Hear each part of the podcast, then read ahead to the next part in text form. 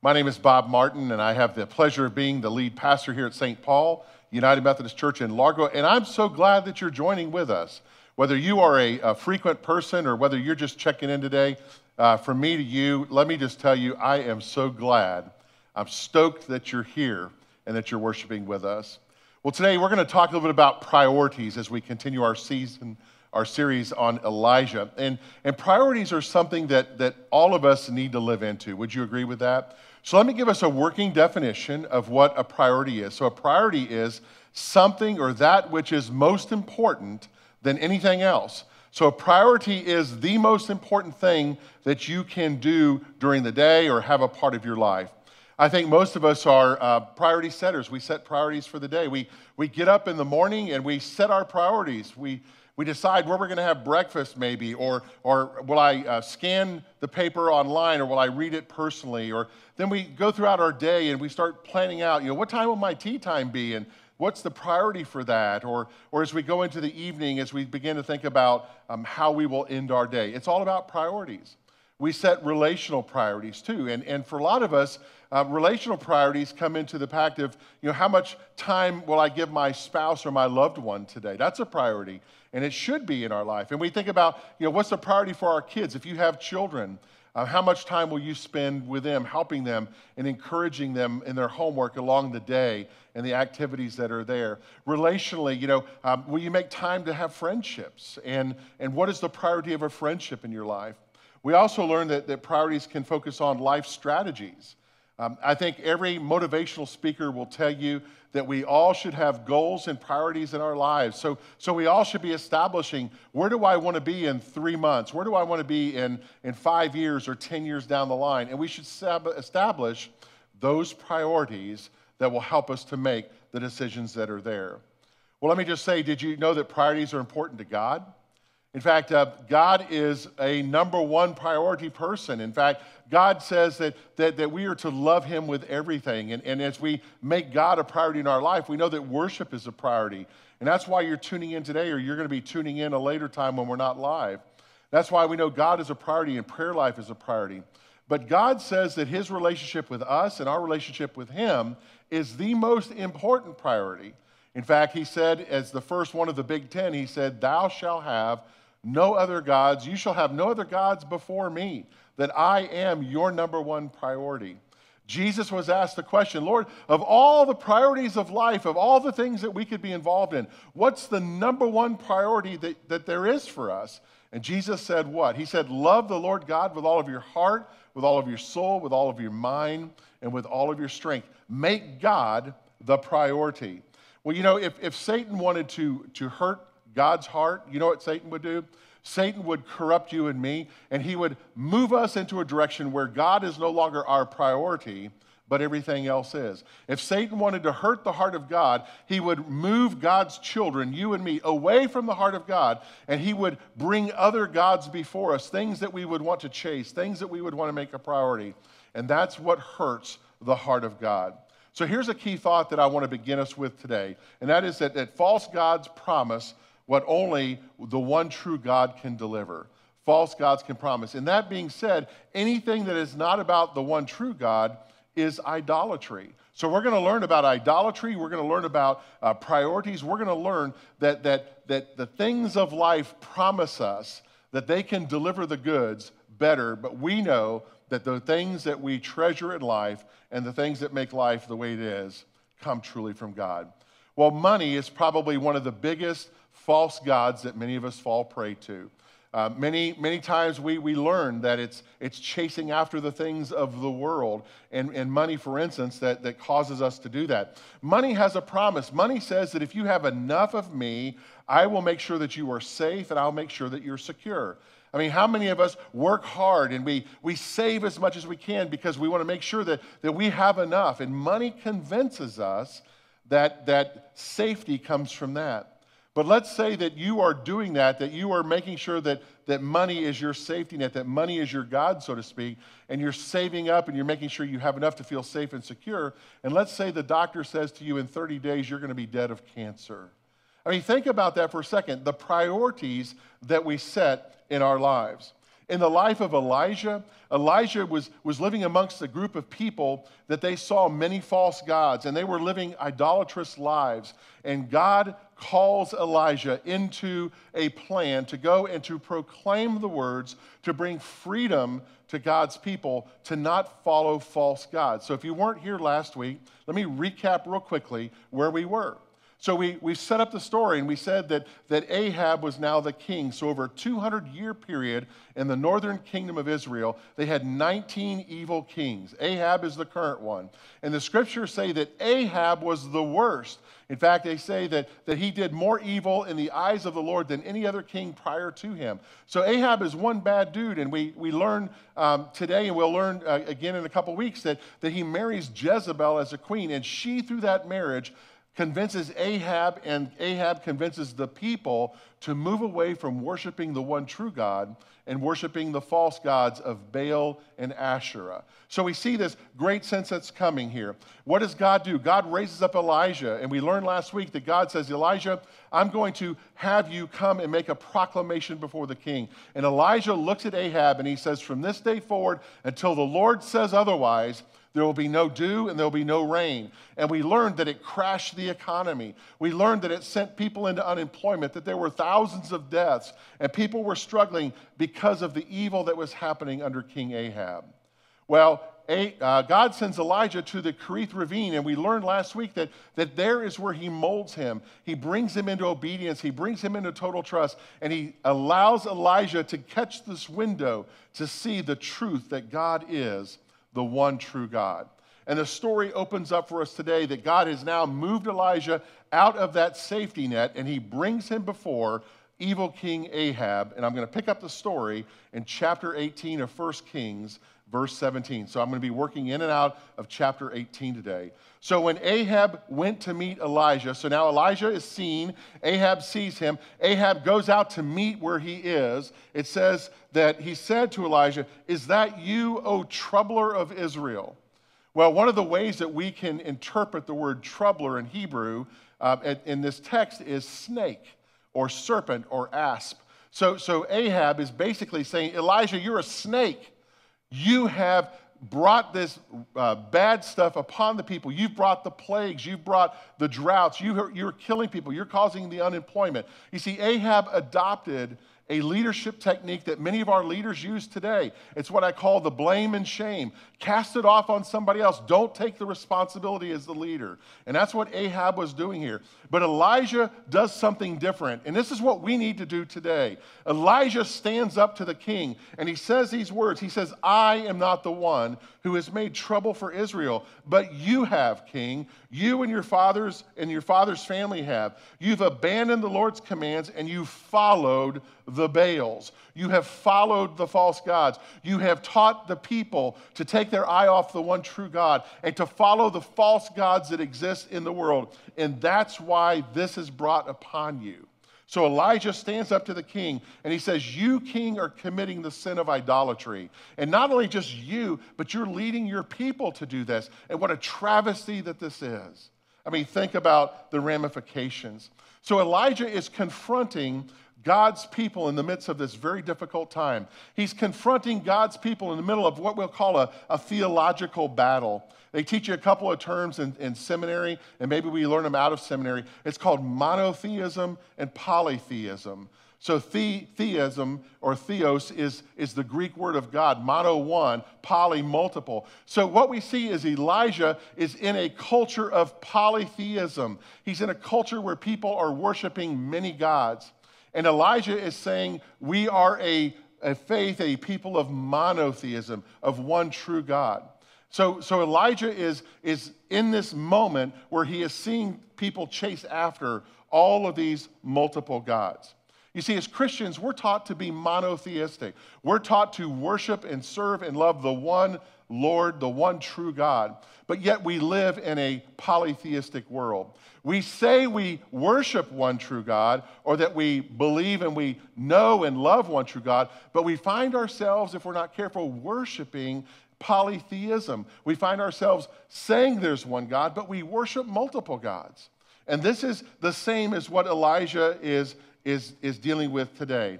you know, back then as with today, one of those false gods is, is materialism. And, and we struggle with materialism today, don't we? Many of us struggle with materialism. And, and God says that materialism uh, can't be above me, money can't be above me, your children can't even be above me. And some will say, how, how can we not love our children? I'm not saying that, but we cannot love our children more than we love God. And God says that, that, that our focus, everything, is to put God first. And anything we put above God is we put on the throne and we put above God. So that is what's called idolatry things that we put above God and that we idolize and worship. When I, when I look back on my life, there's a couple of examples um, where I know that, that I was worshiping a false God. When I uh, was asked to plant a church in 1999 in, in Sanford, uh, Florida, on the East Coast, um, I gave my life to that. I mean, every waking moment was, was stirred in, in the church in the work of the church and doing the stuff of the church and, and busy, busy, busy with the church. And, and there were times when my personal relationships um, got strained because of that, because the church had become my God, the work of the church. You might say, Bob, is that bad? It is bad because I was worshiping the church. And then there was another time before I had a call to ministry when, when Patty and I went through what we called a life of affluenza, not influenza, but affluenza, affluency, where, where we decided that, that the things of the world would be our God. And we, we had the big houses, the nice cars, the, all the toys, the things that sometimes we cherish, and we just lost sight of what our true God was. And obviously, we've repented from that. And through the years, we've come and back and understood that God is number one in our life. So, why am I telling you these skeletons in my closet today?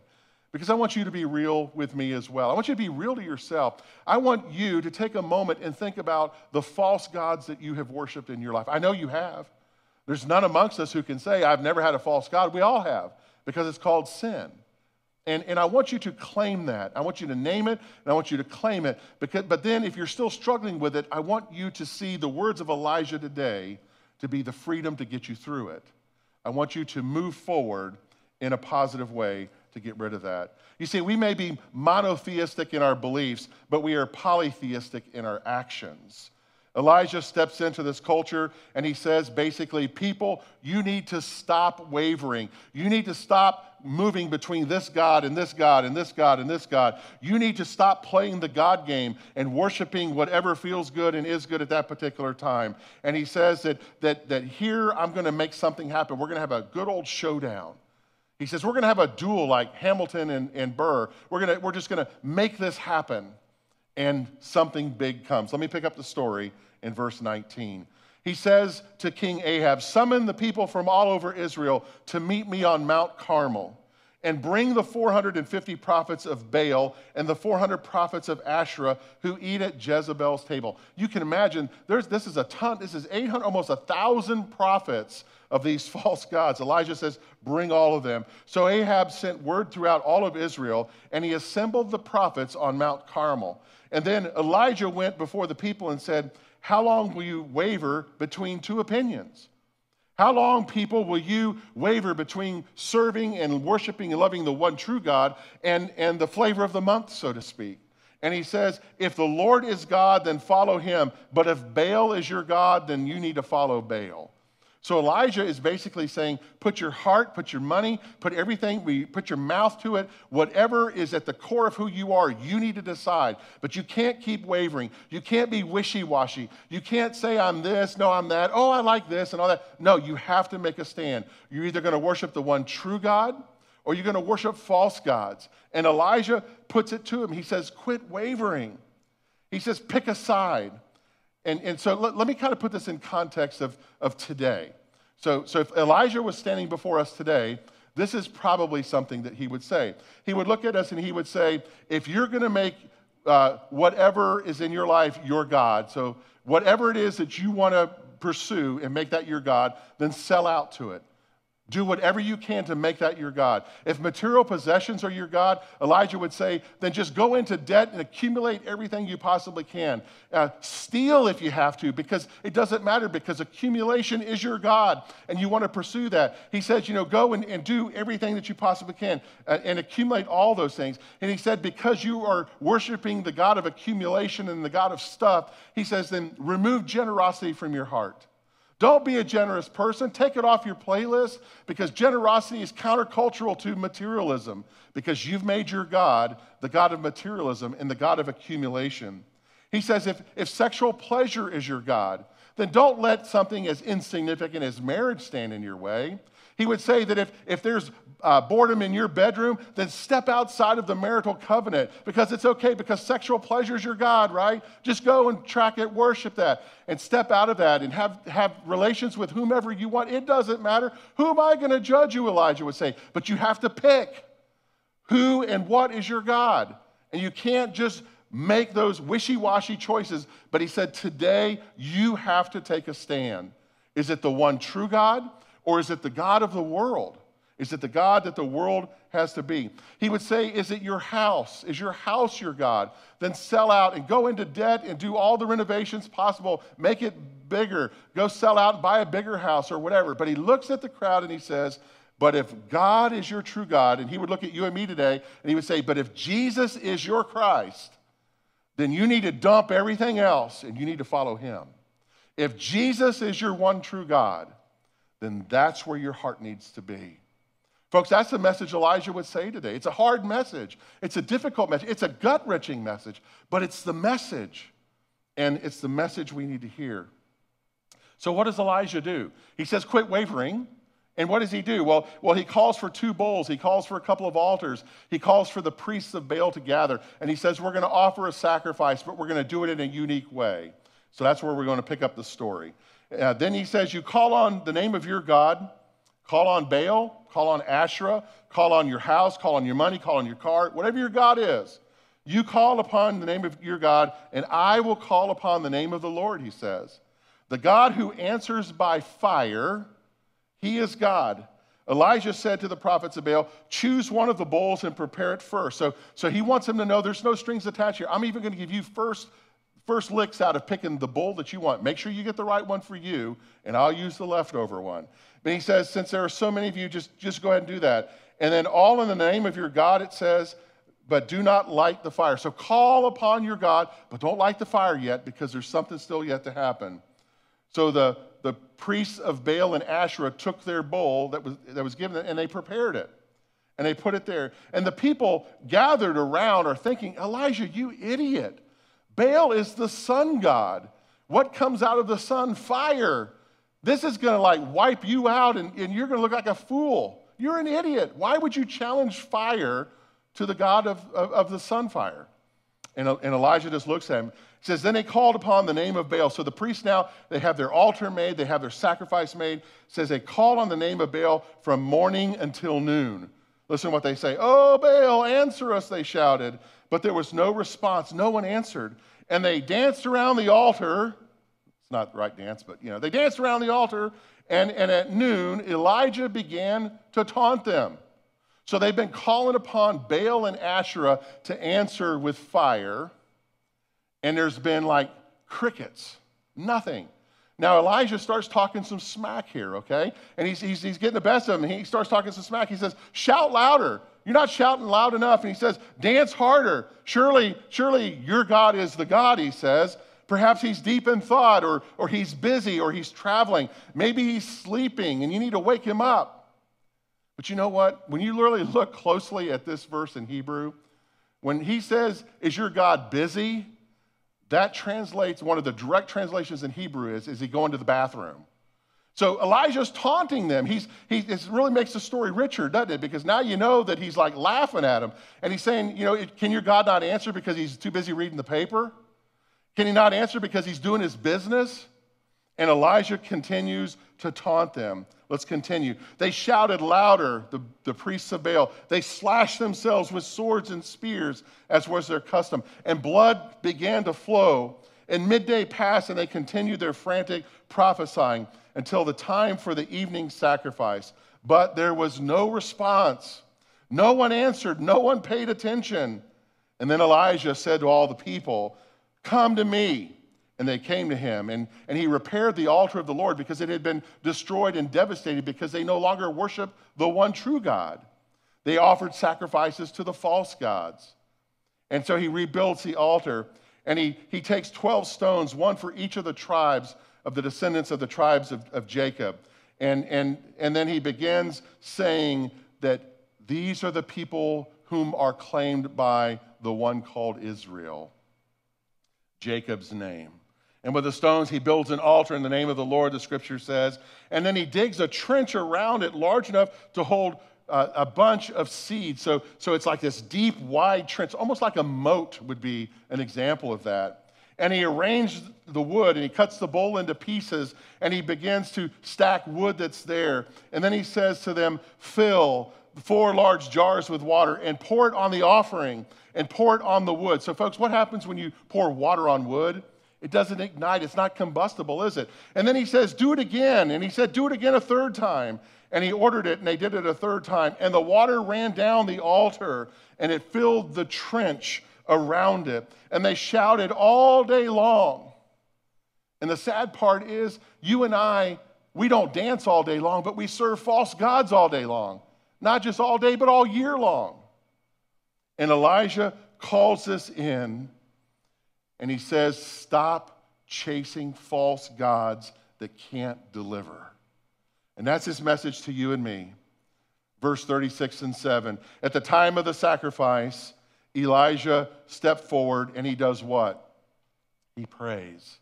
He's not slashing himself. He's not doing, you know, this jiggy with dance and all that kind of stuff.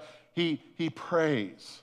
O Lord, God of Abraham, Isaac, and Jacob, let it be known today that you are the God in Israel, and that I, your servant, have done all these things at your command, he prays. Do you hear the humility in his words? Answer me, O Lord, answer me, so that these people will know that you, O Lord, O God, that you are turning their hearts back to them. You see, God's people had turned their hearts from God. They had run from God. They no longer prayed. They no longer loved God. They chased the things of the world, the shiny things that get our attention so often. And Elijah is calling them back. Calling them back. And he's calling you back. And he's calling me back. You see, my heart aches as I think about this because I know so many of us, we've run away from God. We're chasing the wrong thing. We're, we're engaging in what the world is promising, but only what God can deliver, whatever that is the medical cure, the politician running for president, the local person, whatever it is, we're chasing the wrong things. And God says, I am the one true God.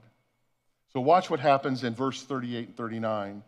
The fire of the Lord fell and burned up the sacrifice. It burned up the wood, it burned up the stones, it burned up the soil, and it licked up all the water that was around the moat. All of that was just burned up. And when the people saw this, they fell prostrate and they cried, The Lord, He is God. The Lord, He is God. And that's, that's Elijah's message to us today. Stop chasing the false gods. Stop chasing that which promises to deliver what only the one true God can deliver. Some will read this story and say, Well, Pastor, of course. Of course the people believe. God sent a big fireball from heaven and it was the world's biggest barbecue. Yeah, they're going to believe. But listen to me. He sent Jesus. God came into the world in the flesh of Jesus Christ, right? He walked the world. We saw the truth. We saw God in the flesh. He was righteous. He was non sinning. He didn't sin. He was sinless. He went to the cross and bore your sins and mine. He gave his life for you and for me. That's where the one true God delivers. So listen, today, stop chasing false idols. Stop chasing the career, the paycheck, the house, the car, the love of your life, your children, whatever it is. Stop chasing it. Give your life to the one true God and allow God to deliver you in all things.